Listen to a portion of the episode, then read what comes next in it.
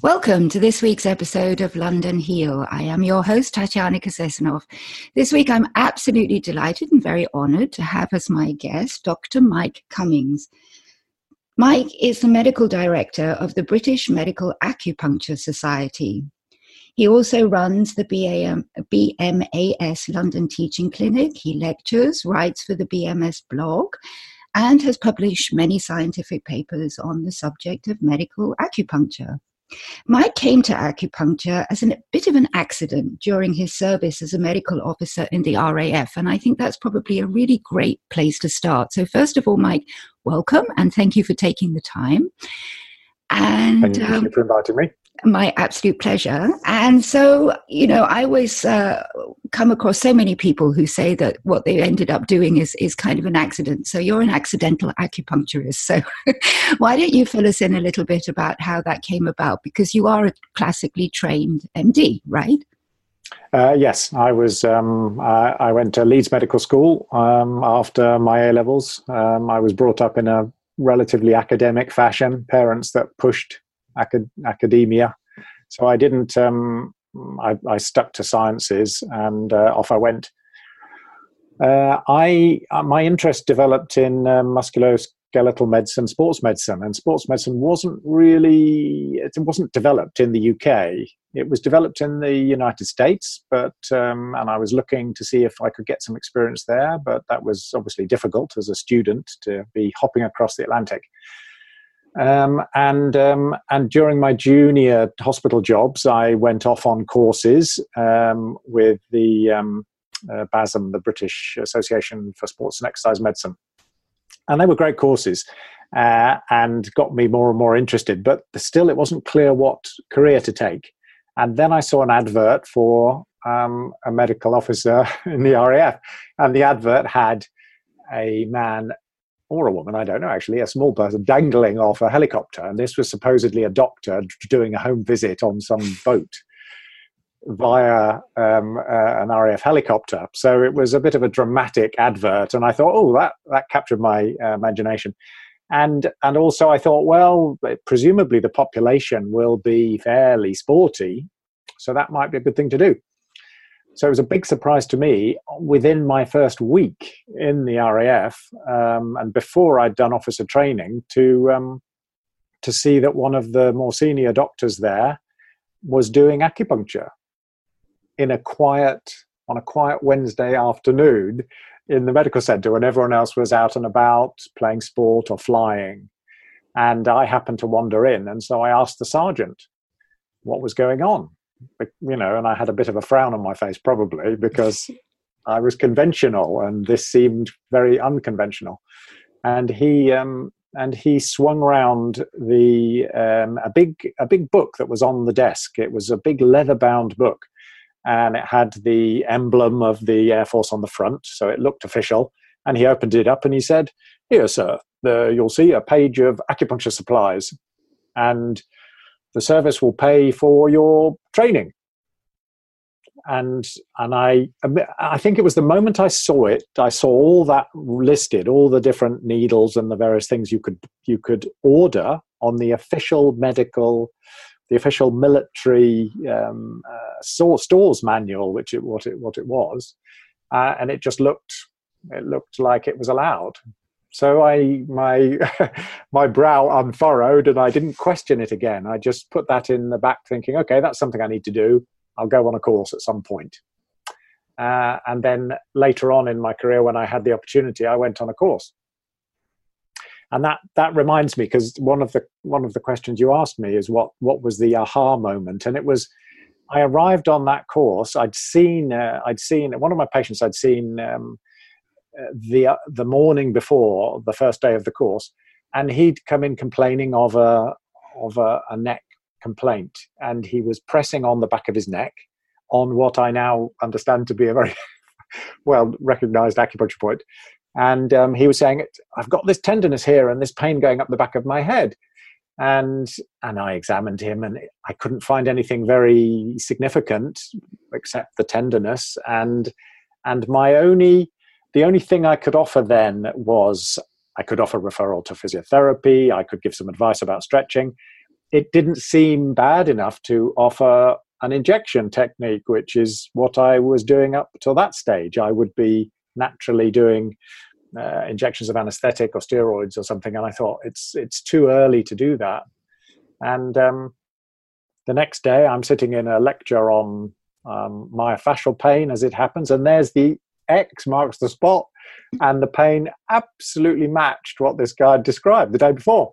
And I went, "Oh, I know what that that damn, I hope I see that chap. And sure enough, that uh, chap came to see me the following week.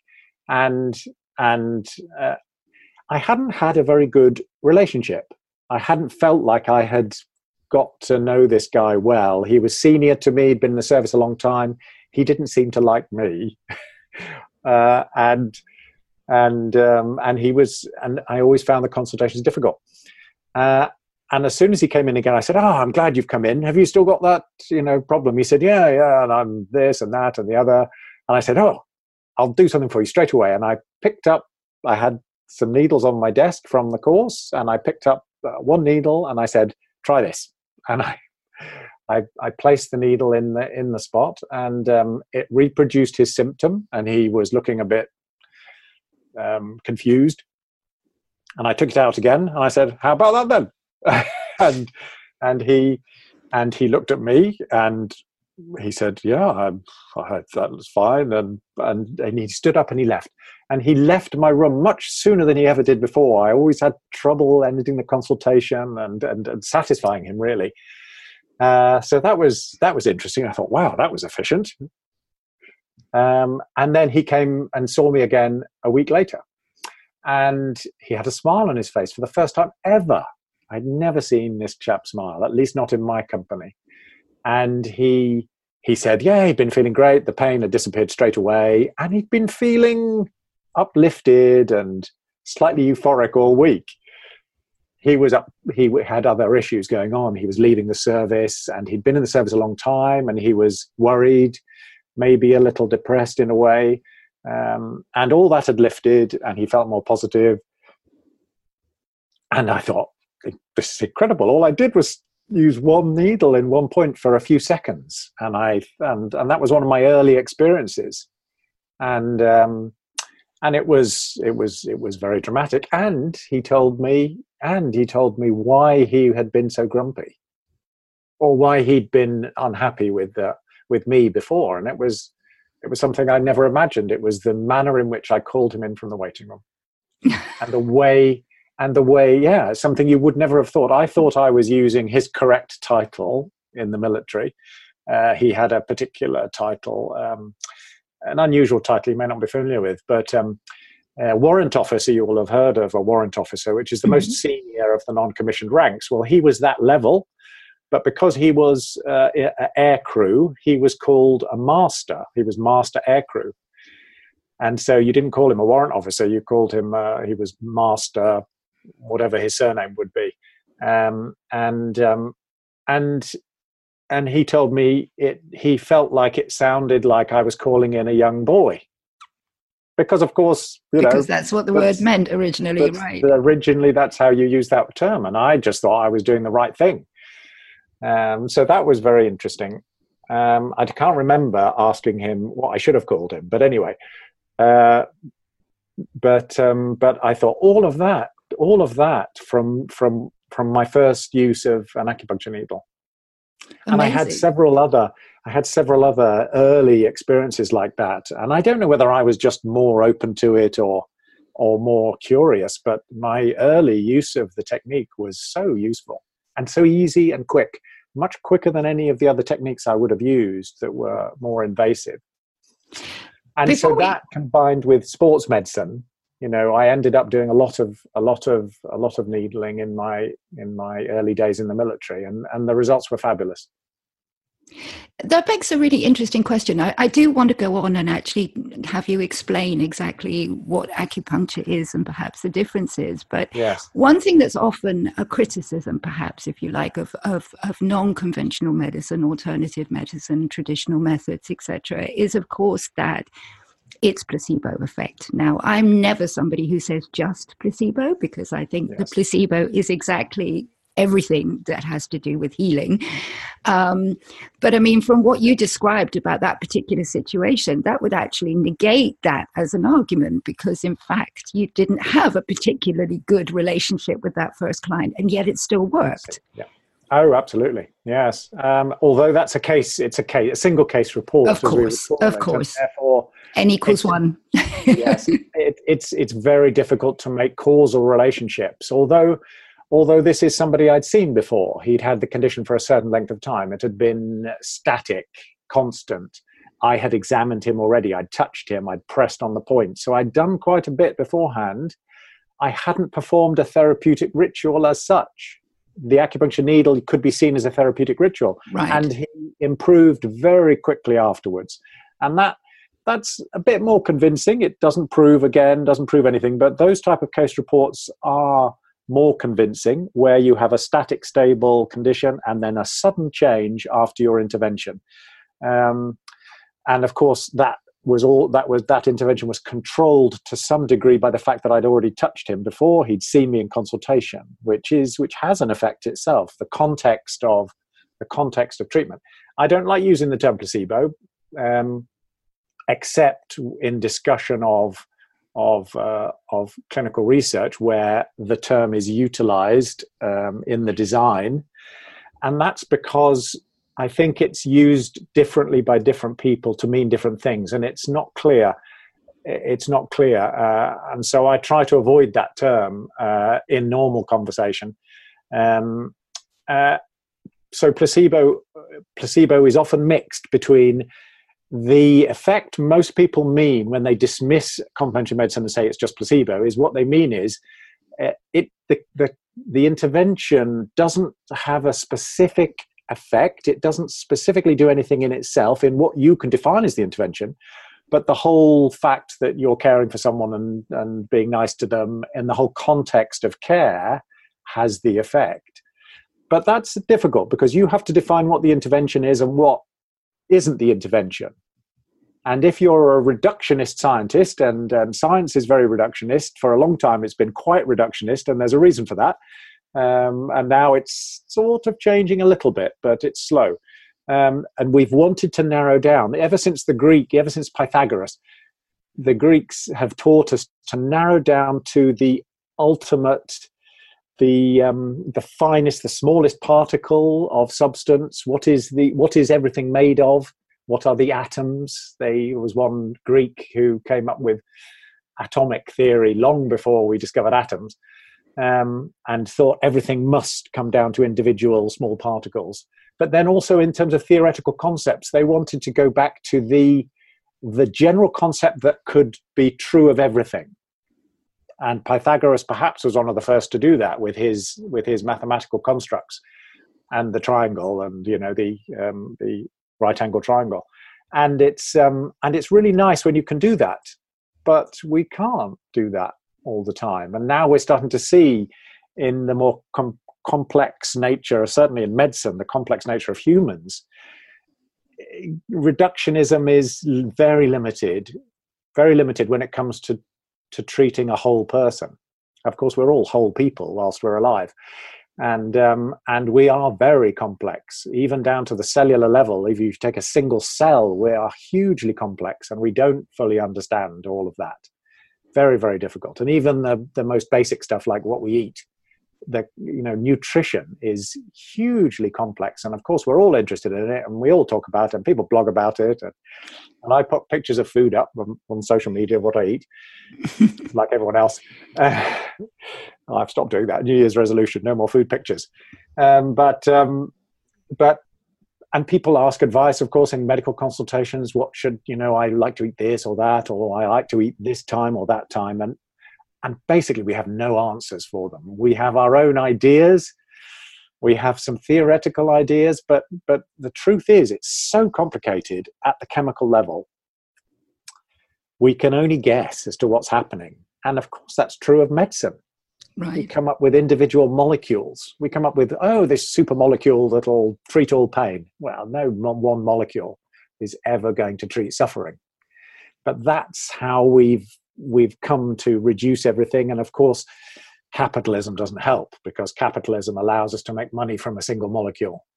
It Right. doesn't easily allow us to financialize a more complex interaction or most complementary medicine. Most complementary medicine doesn't lend itself to a capitalist model of of um, uh, what do you do? You patent something and then you know sell it universally or sell it to uh, sell it for what it's worth in terms of the the idea as well as the molecule or intervention. Right, and there's only a certain amount you can charge for an acupuncture needle, I suppose. Well, yes, I mean the acup- acupuncture needles are very cheap, and um, Exactly. and and acupuncture needles. And that's the problem as well. Reductionist medicine focuses on the needle, and okay, I'm happy enough with that. Let's let's make sure the needle does something because it potentially is dangerous.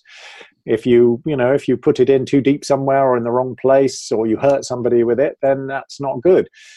But is it just the needle? If we actually look at the mechanisms, uh, the likely mechanisms around an acupuncture consultation, then it goes beyond just a needle. And the needle is a tool, really, that allows you to uh, exert pressure or to um, place an electrical stimulus at a certain position in the body.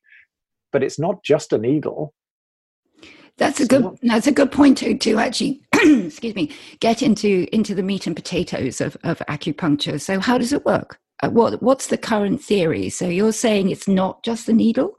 So, what's the idea? Well, the needle is a the needle is a is a tool that allows us to exert a physiological stimulus, and it's it acupuncture is um, acupuncture in the nature of inserting needles or stimulating needles electrically is is a physiological stimulus, and most of what we know about it uh, revolves around studying that stimulus. In fact, mostly electrical stimuli down needles is what's been studied most because that's much more much more reliable within the laboratory setting to be able to give you the the effects to measure. So we know most about that. Although we do know a fair bit about uh, manual needling as well, and different different effects from from rotation of the needle. But that's not been studied to the same anywhere near the same level as as the effects of stimulating nerves in inside usually inside muscle or around muscles at deep what we call deep somatic nerves. So the soma refers to the body as opposed to viscera. So we're separated into the if you like the outside muscles and bones and stuff outside and the viscera on the inside. And there are distinct differences in terms of our physiology in these two areas. So if we we stimulate muscles we're stimulating deep somatic nerves. And they have they have certain unique not entirely unique effects, but but quite potent effects, as opposed to stimulating the skin. right. So a lot of a lot of therapies, a lot of touch therapies stimulate the skin, um, and a lot of physical therapies um, uh, have have quite a large effect at the skin level, and not such a potent effect on deep tissues, although some do. Um, but but acupuncture has a very potent effect on deep tissues because of the nature of the stimulus, um, a very very high pressure stimulus. So it really does stimulate certain fibers that are very difficult to stimulate in other ways we think physiologically that the the the the best correlate of of the acupuncture stimulus is actually very intense exercise or the post exercise effect it does feel similar when you have a needle put into your muscle you get a if you feel anything i mean sometimes you don't feel anything but but you get this vague deep sensation from muscle which is not dissimilar to some of the sensations you get after intense exercise. Normally we don't feel our muscles at all. Right. that's not something that's easy to it's not something that's easy to imagine. You just think oh of course i can feel my body i can feel my but when you actually move if you focus on one muscle and you move it you think well actually no i can't feel it. I can feel we have very good we have very good sensation for position sense. We have very Mhm. sophisticated nerves that tell us exactly how stretched um, a, a, a certain structures are joint capsules and certain parts of the muscle. We give us in, we give us gives us information on how stretched it is. We can't really feel inside it and but we're very familiar with doing a workout or doing a, doing unusual exercise. And the next day feeling and then we feel the ache in the muscle or the stiffness. And it's like every time we move it we can feel that stiffness. And that that that seems to be a similar type of um, a similar type of effect to to what you see with with acupuncture at least when you look at the brain.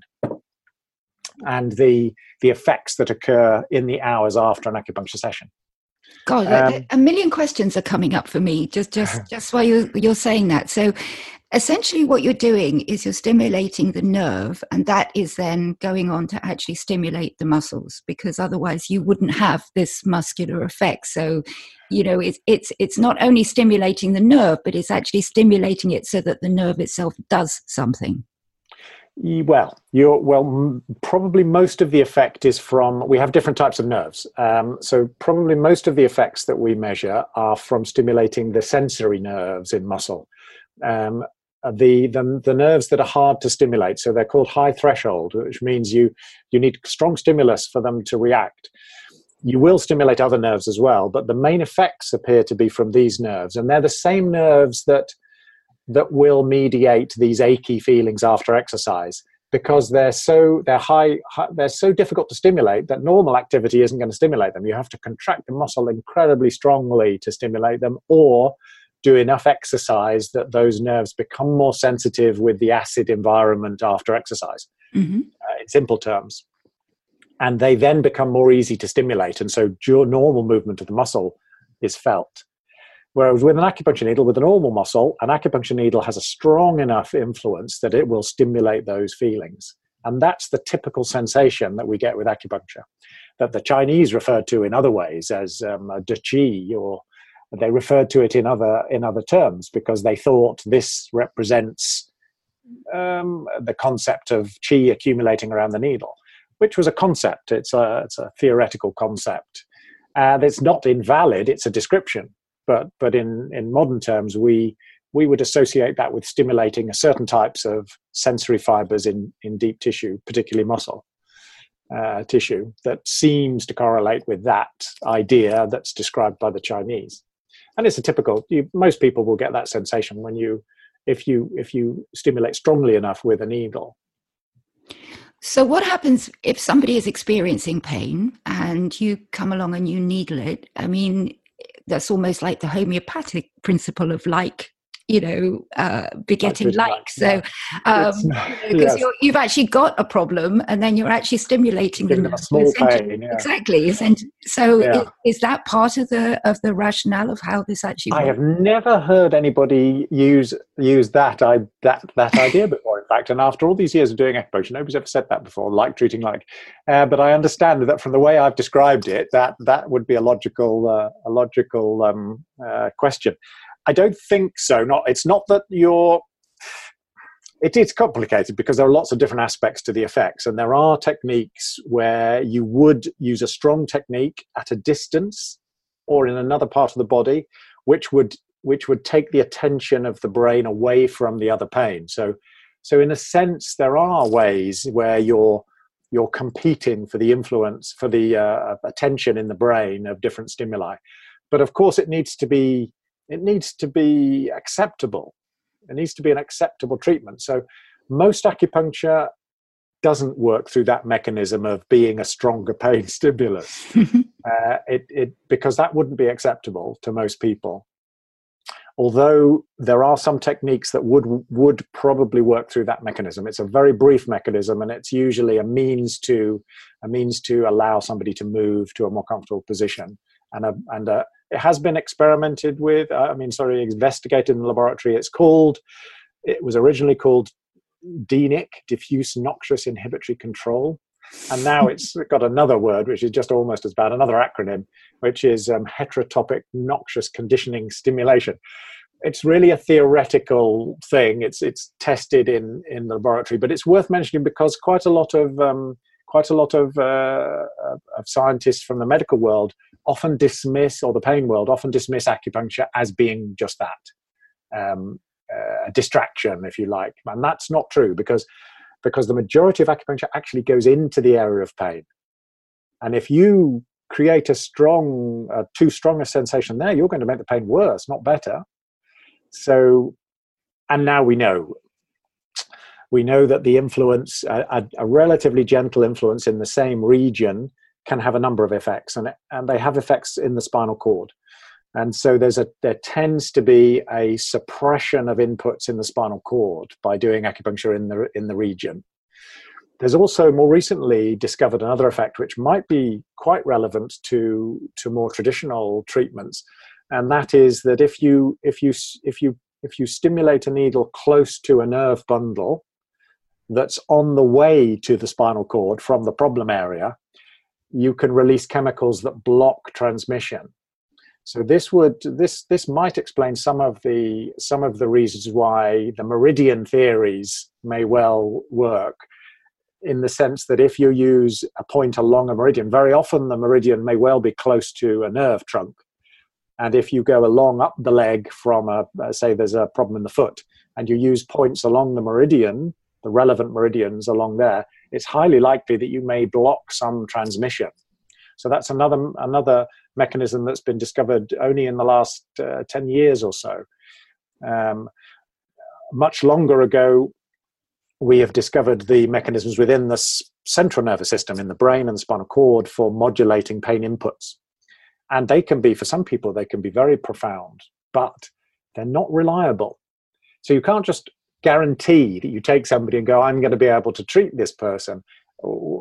You know if they happen to be someone who has this mechanism that's easy to to generate and that's probably mainly a genetic background to that although again that hasn't been studied a great deal. We, we suspect it's genetic then you a few needles and they will be very comfortable and you take someone else like me or my family for example i think we're probably at the other end of the spectrum um, and you stick a, some needles in us and really you have to turn up the electricity and keep it going and there's not a huge effect. So right. there's there can be a very very uh, very big and this is a problem for trials. If you then often in trials what we do is we group large people together large groups of people together and then we look for an effect uh, in that group compared to a, a comparator. And in that group, of course, you're going to have some people who respond beautifully well and others who don't. And so, on average, it reduces the size of the effect to a sort of a, well, to an average effect. And that's often what we're looking at in big trials. We're looking at the average effect and ignoring perhaps that some of these outliers have been outliers on the good side have had dramatically wonderful effects that on their own would be you don't want to ignore. But when you've when you have um, uh, diluted them throughout a larger population then then you know it doesn't seem so impressive. So if you could select those people of course, yes. So the, the normal distribution curve that we that we see with everything, yeah. where everybody's just clumped into the middle. Yeah. so yeah. how in in your, I mean, obviously there's a lot of data, there's a lot of trials, there's a lot of scientific investigation on acupuncture, but in your taking that into consideration in your own personal experience, how effective is it? Because at the end of the day, what people really want to know, isn't it? Yeah, yeah, absolutely. Um, and and it and now in my clinical practice, it's virtually the only thing I use. Um, but that's partly because I'm I, I don't do uh, my clinical practice is much much much more restricted. If I was still say a GP, as I was in the military, I was a GP, so I would see everybody in their community practice with anything they had, and obviously then I would treat some, I would have to refer some, and uh, some I would reassure. In that in that setting, I would be using acupuncture on a daily basis, and I would be using it for for uh, musculoskeletal pain principally.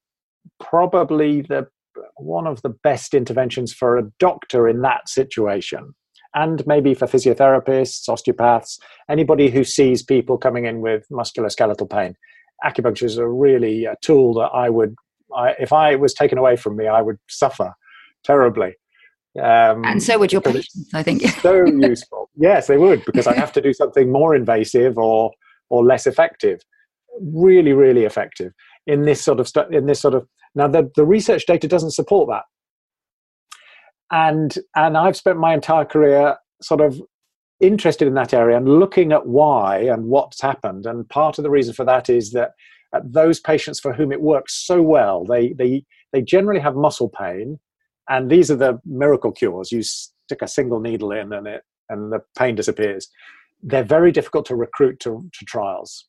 They don't wait around to be recruited. So we end up doing trials on the more chronic versions of these conditions, which aren't quite the same. So, so I would certainly put at the top of my list what we call trigger point pain, myofascial pain, trigger point pain. So, pain from a, an, an individual band of tight muscle, which can be very annoying, or it mm-hmm. can be extremely uncomfortable for some patients. And it's and and nine out of ten times, that's from audit data. Nine out of ten times, one single needle in the right spot, and it'll disappear. That's but, pretty effective. yes, and I and you know my first my first publications were about this, and I was planning then to do a trial on this, and and what happened was I left the population. I didn't appreciate that I could easily recruit this population. I observed it in retrospective, observational, you know, audit type work, and it was very impressive. But but it was it was impossible to recruit to a randomized trial, at least at least in the in that acute subacute phase that was so effective or appeared to be so effective. There are other challenges with research as well, of course, but from my experience, there was that. And then, so over the years, as I as I moved practices, and I I, I became I became more of a person that people would come to to seek acupuncture, which changes things. If you're a GP and you think, ah, I'm going to use acupuncture on this, you get a different population from people coming to you to try acupuncture. It changes the population. It becomes a little bit more challenging and you get different conditions. So I didn't see so many of those young men with muscle pain that I saw in the military. Of course, young men don't go to acupuncture. I don't see men anymore almost. I see some, but they're certainly not young men with muscle pain. They wouldn't seek me out. So I, I much more rarely see those, those complaints um, that I saw in the military. I see people with osteoarthrosis of the knee, for example, of the spine, and various conditions. And it and it turned out that I was looking, and I and in my early days, I would I wouldn't be very interested in trying to treat osteoarthrosis because logically, how can a few needles change a joint that is degenerate right. and causing pain? How are the needles going to change that? So I was took me longer to be convinced by that, and it was actually the research that started to become positive. And I thought, oh, interesting. I mean, I'd had some personal experience, but it's it's not the miracle. If you're brought up with one needle, oh, well, that was it, doc. You've got it. Oh, yeah, it's completely gone now. Yeah, you know, if you're brought up with that type of intervention, then an intervention that takes weeks, and then the patient goes, oh, yes, my knees are much better now. I can walk a bit further. I can do this. That. It's not quite as convincing because you've had to treat them so many times. But that seemed to be becoming more positive in terms of the trial research. And so I got interested in that and I started up a clinic in the hospital to try and provide the, what I thought was the best treatment in, in a group's clinic so we could treat as many people as possible. And that was highly successful. Unfortunately, the following year, the NICE, National Institute for Health and Clinical Excellence, who, who make guidelines for what we ought to do in the NHS, came along and said, don't use electroacupuncture for osteoarthritis. And I thought that's a bit specific. And and electroacupuncture to muscles around the knee, I had I had come to think was probably the best intervention. And I tried to create it such that we could do it quickly and efficiently in as many people as possible and give them a good good set a good a good treatment course and the clinic was highly successful but now we were up with a problem that we were told this wasn't to be done in the nhs and so that led me to to go and look at why that decision had been made. And that was one of the things that drew me into the business of how this new evidence-based medicine works and how people make decisions for these guidelines. I'd already started doing some i'd done some reviewing systematic reviewing before, so I knew the methods, and and I was shocked, shocked and appalled at the at the silly little things that could get in the way of these decisions. How how a decision or recommendation could turn on on the data and the use or misuse of that data, or usually mistakes or simple mistakes because people didn't understand the, the intervention often the people doing the assessments you could have a room full of people no, none of which had ever had the intervention or used it or knew anything about it they were just looking at the research. And so it's very easy in that circumstance, if nobody's in the room knows what it's like, to to come up with an unusual an unusual uh, recommendation like that one was very unusual because in the draft guidance they were going to recommend acupuncture but not electroacupuncture. And i'm thinking how's that work? Because electroacupuncture is stronger generally than acupuncture. You have to put the needles in to do it. So how can it be how can it be less effective unless it does damage? And i knew of course it doesn't doesn't do any damage at all it's the, the stimulus is way too small to affect to affect adversely affect the body um, um, beyond the needles. The needles obviously can be problematic if they're placed in the in, in a in a dangerous position, but but the adding a small amount of electricity doesn't really have any any deleterious effect. So it wasn't logical, and that's what led me into that. And oh my word, you don't want to hear more about nice. Very frustrating. I know. If you go onto the website. There's a, there's a you know anyone who is interested in that though in on the bmas website there's a little uh, a little link to back pain because the we, that was a big uh, the back pain guidance was positive i was involved with the back pain guidance that came out in 2009 and that was an interesting an interesting uh, process to see from the inside how guidelines are developed and it was i was impressed at the process but then that guideline caused some some um, issues with uh, with groups or more orthodox groups of pain clinicians, and then slowly over the over the period of years, another review process was set up from a different perspective. And um, anyway, I can I tell that story on a on a presentation. Uh, if anybody's interested in looking at that and the sort of the politics of provision. But in order to actually kind of um, please people like NICE and and the conventional medical confu- uh, community and scientific community, which I consider also to be very necessary. Um, is is this the reason why the whole uh, area of medical acupuncture, as as you describe it, has been set up? Because essentially, it's acupuncture that strips away all of the what I would call anthropological trimmings.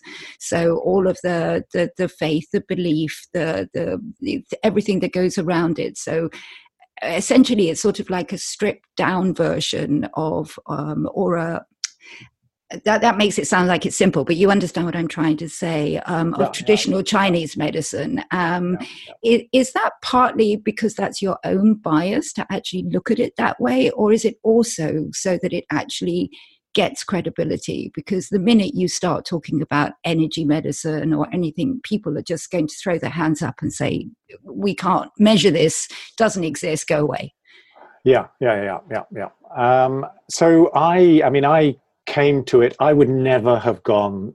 I would never have gone to anything unconventional from my from my upbringing. I mean, I was in the military for crying out loud. I was, I mean, only looking back do I realize how ultra conventional I was. An aggressive conformist, probably, is how you describe someone who went into the military. But I wasn't that. To the best of us, yeah. I wasn't that aggressive, but um, but I'm so pleased I had that experience because it opened beyond the use of acupuncture and the needle, it opened my mind to all sorts of. Uh, it not opened my mind; it opened my perspectives, I suppose. It led me to question a lot of the orthodoxy that I'd picked up and why I'd picked it up. And I, I started to question a lot of a lot of medicine that I just took for granted, and quite rightly too. Uh, but no, I, I want to understand how, I want to understand mechanisms, how things work, um, so that I can apply them best. And so I was drawn in, I was drawn into that. And, and at the time that I learned acupuncture, that, that was already happening, that, um, that discovery of uh, endorphins and, and complex mechanisms in the nervous system um, and in fact, acupuncture research influenced influenced scientific uh, research quite a lot because it was through acupuncture research that endorphins were first discovered. Um, and um, and that so that was acupuncture was an important part of that um, development in pain medicine. Um, so I've always I've always wanted to know how it works, and I think um, and I think yes, I think in the early days, I must be honest, the the slightly weird ideas from uh, Chinese philosophy were just alien to me. It wasn't normal for this, and and so at first it just seemed unnecessarily complex and not my thing. So so I didn't really focus too much on it to start with. I just focused on what I was interested in and trying to work out how how acupuncture was best used and worked. But over the years, of course, I've become exposed much much more to people with different perspectives and and debated with them those that want to debate anyway debated with them what their experiences are like. And and of course as you get older things become easier because you have more experience you have a different perspective on life and you can start to appreciate you can start to appreciate what what it means and what the chinese were trying to do and with their ideas. And you can't just dismiss 2000 or 4000 year old philosophy and say oh that that doesn't exist. Chi doesn't exist. And people would just dismiss like oh, that simply doesn't exist because we've looked. And the arrogance of western medicine and western science to go we've looked we haven't seen it it doesn't exist we've got so much wrong in in in in science there's no room for arrogance the more you learn the more you realize there is to learn yeah, my argument always is that science should be uh, an inquiry, and therefore you should go Absolutely. into with an open mind. And in fact, they're yeah. the most closed-minded group of people that you can come across. Well, some, yes, I know no, I am one. So. yes, yeah, some some of us have strayed. yes, not all, but I think science is difficult, and it and it's very challenging to the it individual is. scientist to to face up to the uncertainty when it's much more it's much better if you could be certain and so in, in complementary medicine, for example, I mean, I, I try not to have much to do with the skeptics, but there's a big skeptic group who are anti. And, and they tend to come from certain spheres of science. They tend to be sort of physics, computer, computer science, those sort of areas of areas where a superficial look will give you the impression that it's absolutely black and white. You know, let's go to, you know, whatever. Newton was a classic. I mean, he was a great chap very religious, actually. Newton, I've yeah, discovered he recently. He was a hermeticist, in fact, wasn't he? An alchemist. He did, he did all sorts. Yes, I mean, he did all sorts. Quite rightly, a bright chap who was, who you know, why not experiment with trying to make some gold and and the like. Um, but and his but his his mathematical and inquiry was so beyond its time. The the way he could he could make those observations and that give us those you know those three essential laws. But of course, they're wrong. You know, they're an approximation. And now we think, oh my God. And physics went through such turmoil a century ago because everyone was getting the wrong results. Mm-hmm. And this is the problem, of course, with relativity and um, uh, quantum mechanics. Quantum mechanics, it doesn't work. Newton's laws don't work at the extremes, whether they be gravitational extremes or whether they be subnuclear particles. It's those outliers no again and you don't get the right results. And of course, there was turmoil for the physicists. And now, of course, most of them will conveniently brush over this. I mean, if you're talking about the level where we're educating our children or whatever, mostly you're going to brush over that. We're going to go, okay, let's just assume they're right. but we don't know. At the, you know, ultimately, science doesn't have the answers. There's, we've learned more and more, but we just don't know. So to just go, oh, we haven't found it, it can't exist, is is outrageously arrogant.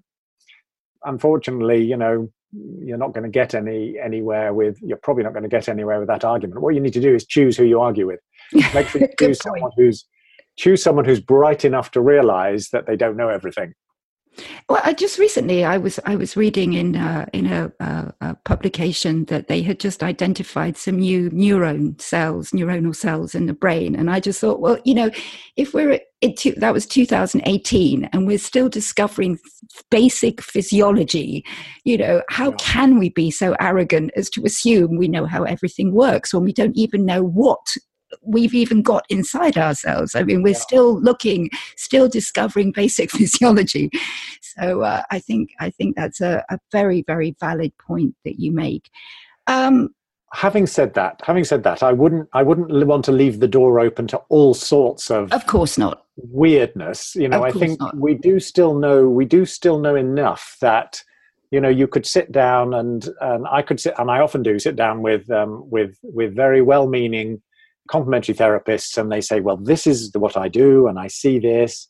And, you know, and, and talk in terms of energy transfer and the like. And, and, you know, and, and I usually will say, well, I think you know I think your observations are valid, but the mechanism is unlikely to be the one you the one you you suggest. You know, it's unlikely, and that's one of the big problems with complementary medicine. Often, the mechanistic side, the theoretical side of how it works, doesn't necessarily fit with with things that we do know quite well, and so the likelihood is that that mechanism isn't valid.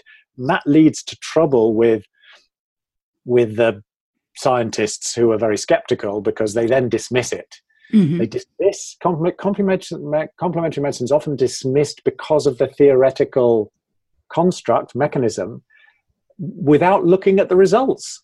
Right. Of course, the results. Most of a lot of complementary medicine has has has good effects in practice, um, and has very few side effects. You know, has one big advantage: few side effects, quite good effects in terms of symptom relief in in certain areas, anyway. And and yet, the big thing I think that's the problem is this is this sort of fairly fixed idea of the mechanism based on what's been handed down or whatever and and that we need to loosen up a little bit because that's what gets most of the attention and the negative attention. Absolutely, absolutely. So coming back um, to acupuncture itself, you you talked about using it primarily for musculoskeletal conditions, and obviously, as you very um, poignantly uh, described, that you draw a particular public to you. But are there other conditions for which it's suitable? Um, you know, we're faced these days with a lot of uh, serious chronic disease. Is something like acupuncture useful in these other um, other morbidities? Yes, yes. I mean, I, I was describing to you where I started from, and um, of course, in recent years, I've been become much more involved in in the peripheral use in all the different areas where it could be used. Um, one area recently that I think is very interesting is in the in the realm of inflammation, uh, and that is this is something that's only come to our attention uh, only a few years ago and uh, came out of the blue. We've all we've known for some time that there is this an internal mechanism that suppresses inflammation, but it's it's only relatively recently that the power of that has been established, at least in animal models.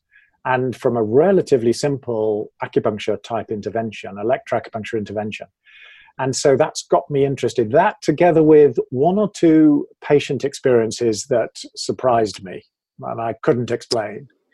Um, and I put the two together and, and thought, oh, this could be actually working through this vagal anti-inflammatory reflex. So relatively simple, relatively simple acupuncture, but it has to be acupuncture to deep tissue, usually electrical stimulus, but only for a relatively brief period has quite a potent effect on this anti-inflammatory reflex. It's it's likely that patients with chronic inflammatory conditions, such as rheumatoid arthritis, um, Crohn's disease, uh, ulcerative colitis, those type of conditions where there's quite a lot of a quite a high level of inflammation at times, those people may well be able to control some of their symptoms or prevent some of their symptoms coming on by regular use of a technique like this.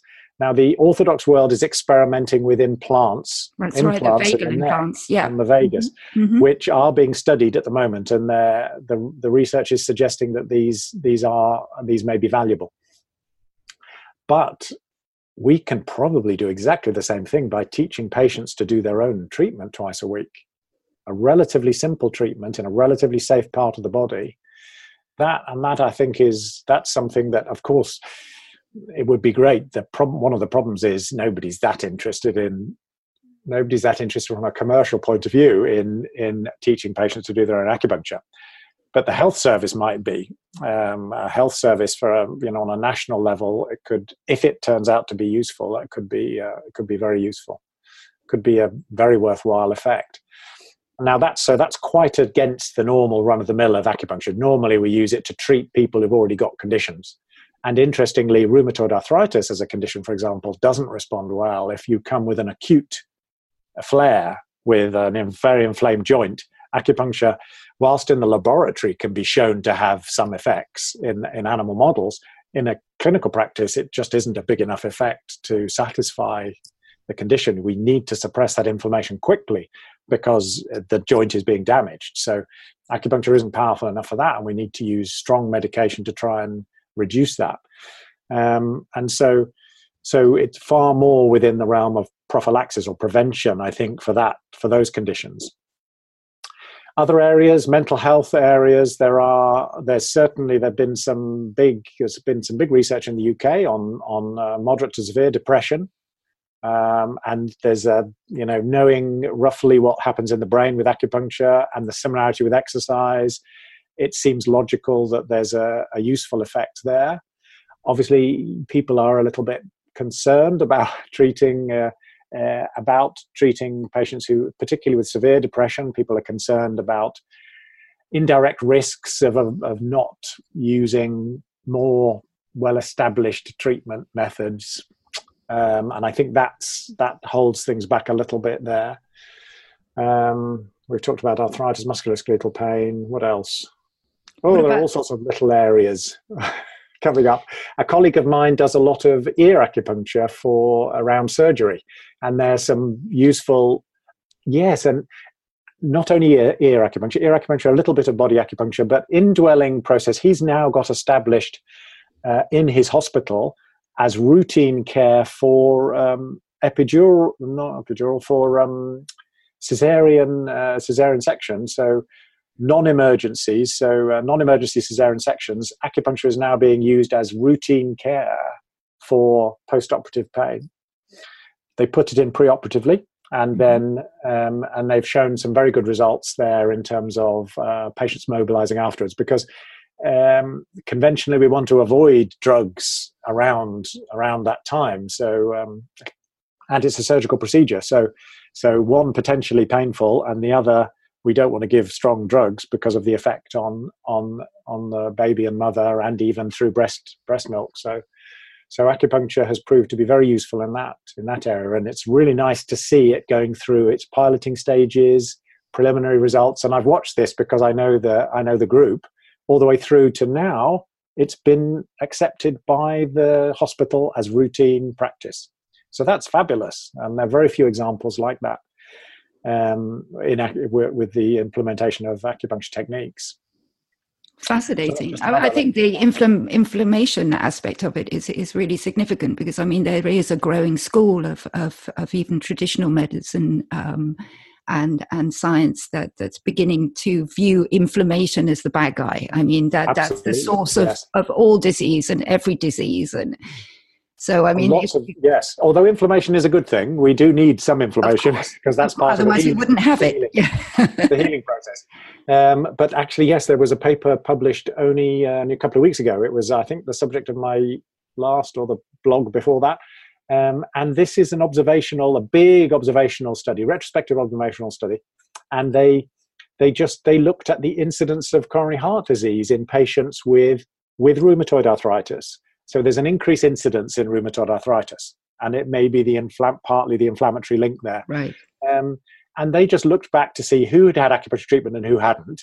And the people who the, the popular and this is very large group, something like twenty thousand in each arm wow. of this yeah. retrospective trial, so big. So the whole population uh, in Taiwan, it is, uh, was was was used, or the the national database was was interrogated to look at this and the the incidence in patients who'd had acupuncture for whatever they'd had acupuncture for the um, the well the hazard ratio it was was 0.6 so that means the you know there was almost half the incidence of uh, of coronary heart disease in the in those patients who'd had who'd had acupuncture.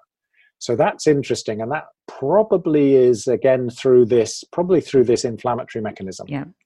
Yeah makes absolute sense Fascinating. And we're all focusing on statins and fat for years, and actually, well, we I should be focusing on on the carbohydrates and inflammation, probably. Absolutely. FDA actually, I think, wasn't it in uh, January of last year? Actually, uh, reduced cholesterol to a what was the word? Uh, a nutrient. Um, that's no longer of consideration or something like that. So, uh, so well, even that... even they're starting to wise up. yes, yes, yes, yes. So, if somebody wants to find an acupuncturist, not all acupuncturists are are made equal. How how does how could you advise a patient um, who's looking for this kind of help and thinks it might help them? Um, what would they what should they do in order to find somebody that's good? So it's good. It's it obviously it would be it's worth going going to see someone who is regulated in some way. So there are lots of different ways in which acupuncture is not lots. There are a few different ways. So so um, the probably the biggest group in the UK are physiotherapists who are regulated, of course, uh, as a, a, group of um, so so if you've got a musculoskeletal condition and um, and your local physio may well use acupuncture techniques. Um, so that's one group you can look for, and the professional group is the AACP, the Acupuncture Association of Chartered Physiotherapy, and you can search on their website our website you can search on. We have a multidisciplinary group of doctors, nurses, osteopaths, um, physios, a whole variety of different health professionals who are all regulated, and most of them will be Western orientated. And then there's the other big group that's uh, regulate that's under voluntary regulation, but under a good level of voluntary regulation is the British Acupuncture Council, uh, and they are they're trained in undergraduate degrees in Chinese medicine, traditional Chinese medicine degrees, or traditional Chinese acupuncture degrees in the UK.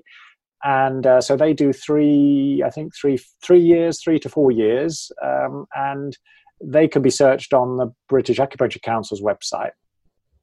They are all under now. The voluntary regulation is under the PSA, the Professional Services or the Professional Standards Authority. So it's under the voluntary sector. Uh, I'm in the GMC, for example, which is a statutory regulator, but that's under the same group, the PSA, but under the statutory mm-hmm. listing. So there's a voluntary and a statutory listing. So the voluntary listing means that the PSA has looked at their processes and said that they meet the requirements of a good, you know, good quality voluntary regulation.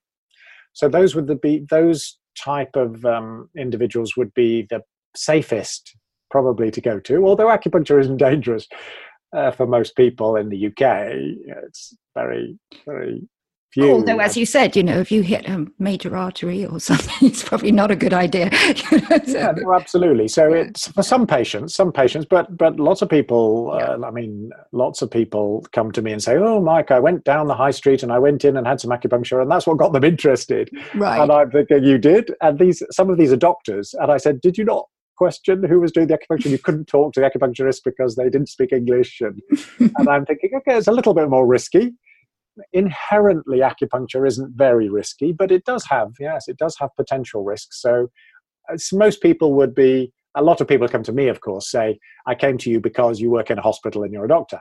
Right. But, you know, but, but it's not easy to come by people like that. You know, we don't make it, there aren't a lot of people like that around. So, um, so so but there's there's there should be out of those three groups the bmas the aacp and bxc you should be able to find somebody nearby you and they they should be pretty reliable although they have very different perspectives. So for some people some people will like the oriental chinese medicine ideas but some people in the uk don't like that so much. They prefer a bit more of a western uh, a western interaction but ultimately the acupuncture can be very similar right Right. It can be very similar. So, you know, I often see a lot of people who've already had acupuncture somewhere else, which I don't not that keen on because I'm, you know, if if you're a strong responder, then it doesn't matter really the type of acupuncture you have. It's likely to be beneficial.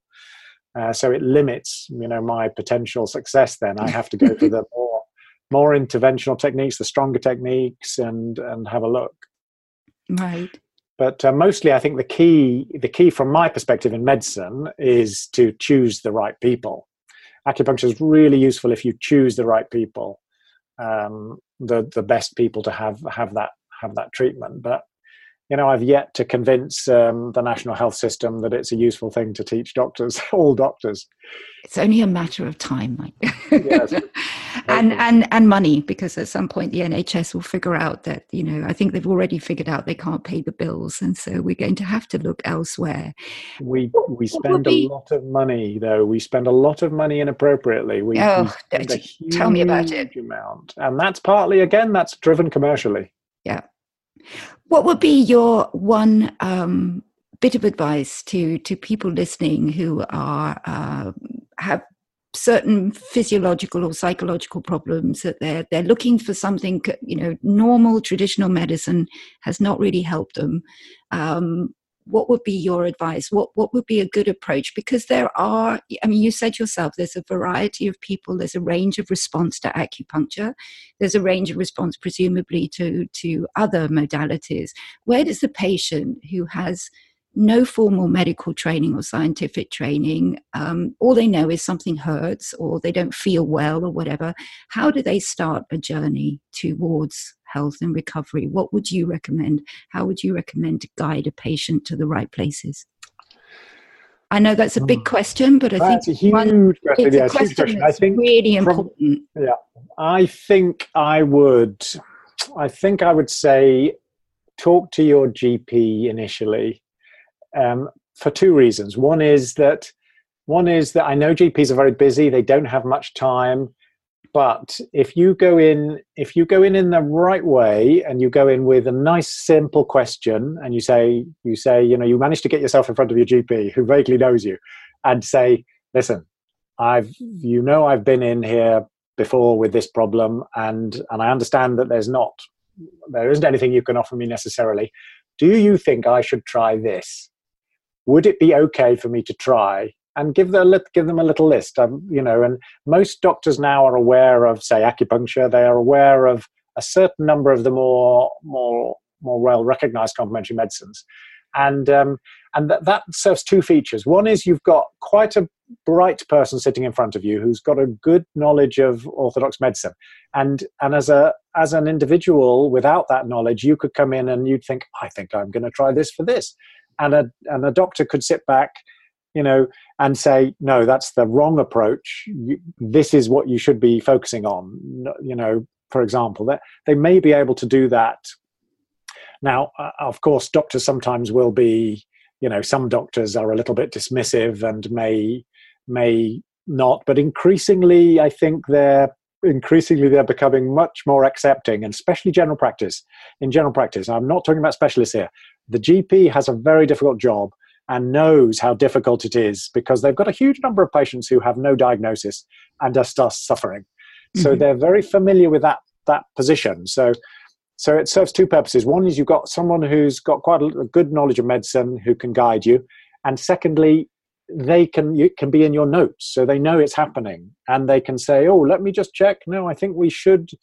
There's something else we should do first beforehand, just to make sure that you know you know the you know the gp knows what you're doing. And so the orthodox medicine whilst it may not be very helpful for you it's useful to keep them informed.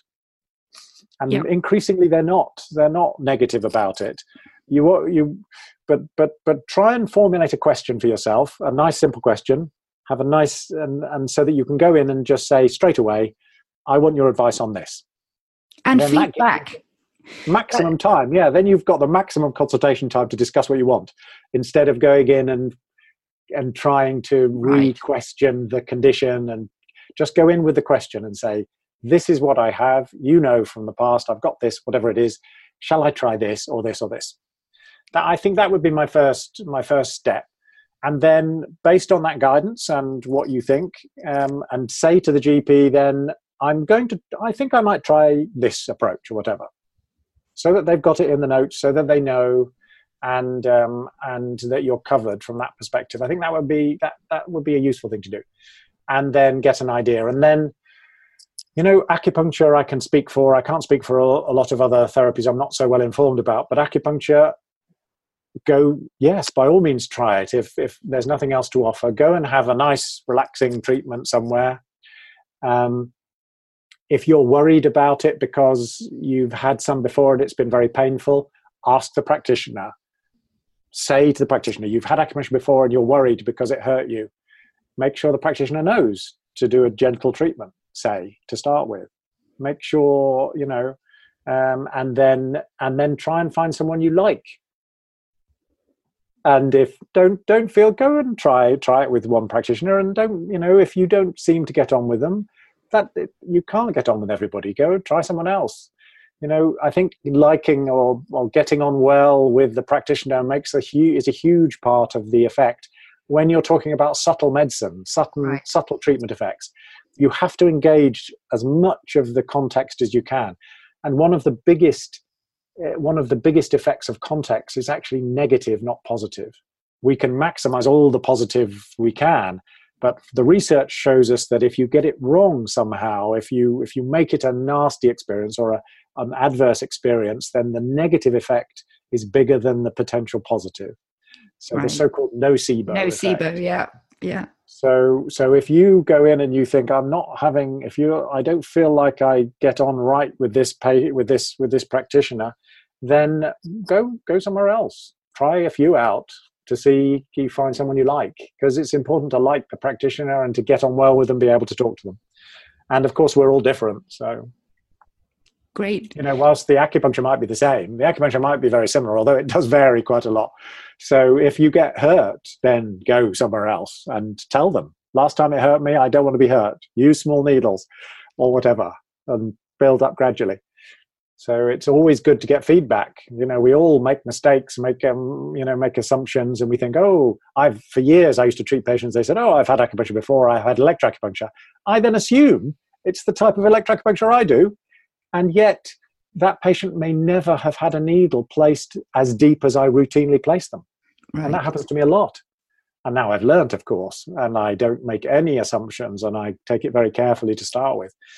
It's only once in a blue moon, but but you only have to do it once and you remember it. You put a needle in, you think normally because the patient's had it before, and suddenly there's a huge reaction because they've never had that before. Oh, it was never like that.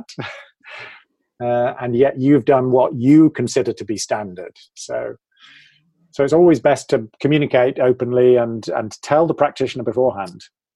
Talk to your GP. Tell the practitioner if you're worried. I'm a bit nervous about this. You're not going to hurt me, are you?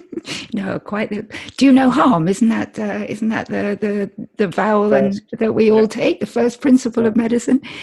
Very, very sound advice, Mike. I can't believe it, but our time is almost over. I really actually have a million other questions, but they're going to have to wait and we're going to have to get you back.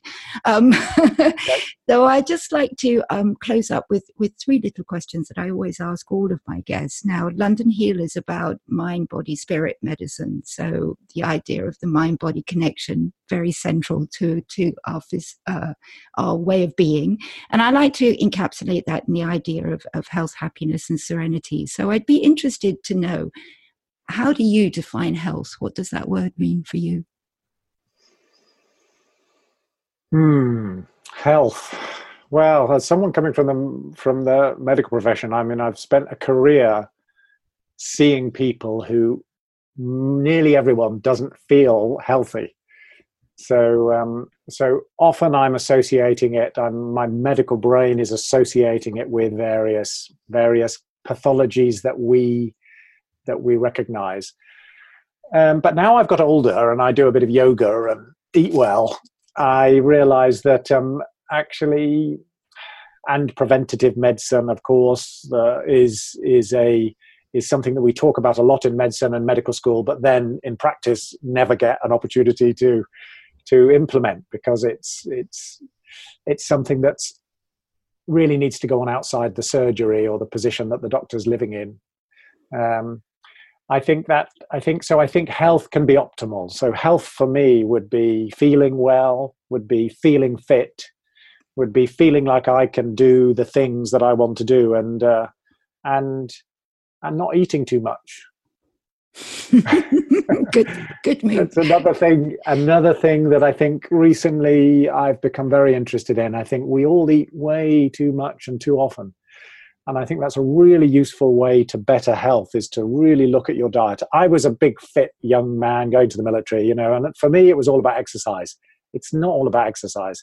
A bit of gentle activity, but diet is far more a way to health. I think a bit of gentle activity. So I would, especially for my age group and older, things like you know yoga and tai chi and the like. A bit of light. Don't try and do too much. Don't go to the gym if you're a woman of a certain age, my age. You know, I see so many of these executive ladies going and doing deadlifts and squats and stuff with big weights. Just don't do that. That's like it's it's become very popular recently. I would do much more gentle stuff and look at what you eat. Before you put anything in your mouth, just look at it and think, do I actually want to put that in my mouth? So many of us don't. We are what we eat, after all, aren't we? we? Are I mean, eat, yeah. that was a bit of a long answer, but anyway, there we that go. That was a great answer. I loved it. What about um, happiness? What does Mike do to get happy? What makes you happy? I'm and do lucky. you think it's important? Yes, I am a lucky. I'm I'm I'm lucky that I just e- either genetically or through my upbringing. I'm not sure exactly how. I'm I'm lucky that I am I am one of those happy people. It's very. I I'm not somebody who suffers suffers with um, with feeling low. Incredibly rare that that would happen to me. Um, what was the question? How do I get happy? Yeah. But at the time, at the times when I have felt when I have felt um, challenged, um, I say the thing that's found I found most useful, most useful to me, apart from talking to other people, friends and stuff, which is is not something I go out and seek, but it is useful. Um, engaging with your community is going for a walk, a long walk makes a huge difference. Um, and after, you know, even in the worst, worst sort of um, mental fog, and you know, a couple of hours going outside in the fresh air, and I'm back to normal. So, I would say a nice long walk is a good is one solution, and uh, don't don't spend too much time on your own. Yeah, try not to, to try not to be on your own. I think probably. I mean, we've got there's lots of data supporting that, but but I'm not I'm not very good at that. I quite like being on my own, but then I'm I'm quite a happy person, so lucky for you. That's wonderful. Yeah. And what about serenity? I always think that that's a word that we we've kind of forgotten about a little bit because in this crazy hectic lives that we all lead, I think it's. I mean, we talked about the vagus nerve and and bringing bringing your stress down and getting that HPA axis switched over to to a nice, relaxed, healthy repair mechanism. And I think serenity encapsulates that. And so many of us just never turn down the noise. So, how do you feel about that? And what specific practices? You mentioned yoga. Do you meditate, etc., etc.? Yep, yep, yep. So again, I think I'm. I think with hindsight and understand and know learning a bit more about these different practices, um, mindfulness, for example, which has become very popular within pain medicine in recent years, uh, and I've and I've gone along and and tried these different things at at in, at, at conventions, um, and I've been impressed. I I don't regularly I don't regularly use those techniques specifically, although I think they're very useful for some people. Again, I think I'm lucky in the sense that my brain naturally, my brain, the way my brain works, naturally turns off. I focus very strong, very very, very focused on one thing. And the very process of doing that is a type of mindfulness. Mm-hmm. So I, I find that useful. Um, I, I don't suffer with, I rarely suffer with too much noise, but I, I think I've probably designed my lifestyle to do that. I've naturally gone away from areas where it's been too much and I've recognized it. Certain path within medicine, certain jobs, and the like. So I think I've taken that path and I think it's important to to to reflect. And I think I've naturally reflected on this and thought, this isn't good for me. I'm going to go that way. But but in recent years, I've started to do a couple of things: yoga, a simple Tibetan yoga technique, which because I was focusing on what it was doing, someone asked me to look at it and how was it safe to treat, teach to patients.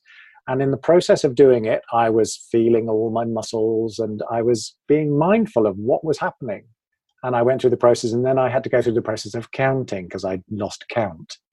And I thought I'd get used to the whole process. And I went through and I thought, wow, this is like when I do this, I don't think of anything else except, oh, I can just feel a bit of hamstring there, and I'm doing this, and I'm breathing, and and you you you know, you have to focus on what you're doing almost and concentrate on what you're doing, and everything else has to wait.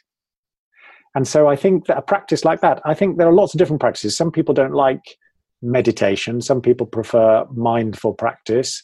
I think there are lots of different practices, um, uh, lots of different practices that people can can utilize.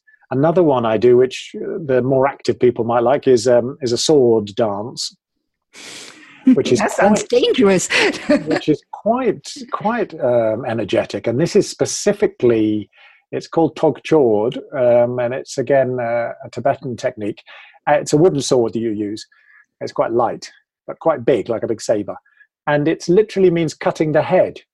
And the the idea is that you have to focus on what you're doing and swinging the sword around, and you specifically you know don't think of anything else. You just think of the practice and you go through and you do the moves and um, and so that's a much more active active type of focus uh, mental focus um, and so that and i thought well, okay this is quite good for active types active type people and then the yoga is quite good quite good for people who just want to stay a bit fit and um, of the simple yoga i do anyway and then um, and then and I think other for other people, um, a, a, a more relaxed uh, a more relaxed form of either yoga or meditation where you're in a comfortable position.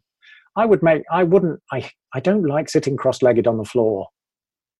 A colleague of mine, a colleague of mine has a nice little meditation room. In fact, I went to visit her a year or two ago and she's always she said, I want you to come and do some meditation with me. So we got in this little room quietly and and I've struggled because I couldn't get comfortable with my hip and stuff. And I think I think a lot of people get put off sometimes by that. I think you can break the rules. You can you can meditate perfectly well in a comfortable chair. Absolutely, absolutely. in a comfortable chair and not um, so comfortable that you fall asleep, perhaps. But yes, uh, yeah. yes, yes, absolutely, absolutely. It's um, yeah, yeah, that, and that, I think there's lots out there, but I think I think that is important and and I wouldn't say one rule for everybody because you know for some people some people the idea of meditation puts them off entirely emptying your head completely it's not um, actually possible difficult yeah. very very very difficult thing to do yeah. uh, from that perspective but I think the mindfulness has taken over and of course because it comes I mean most people would say it probably derives from Buddhism or at least partly um, that that has, has had a big influence then then um, there are all sorts of uh, Buddhist practices that that you know I think are quite nice to look into. Great.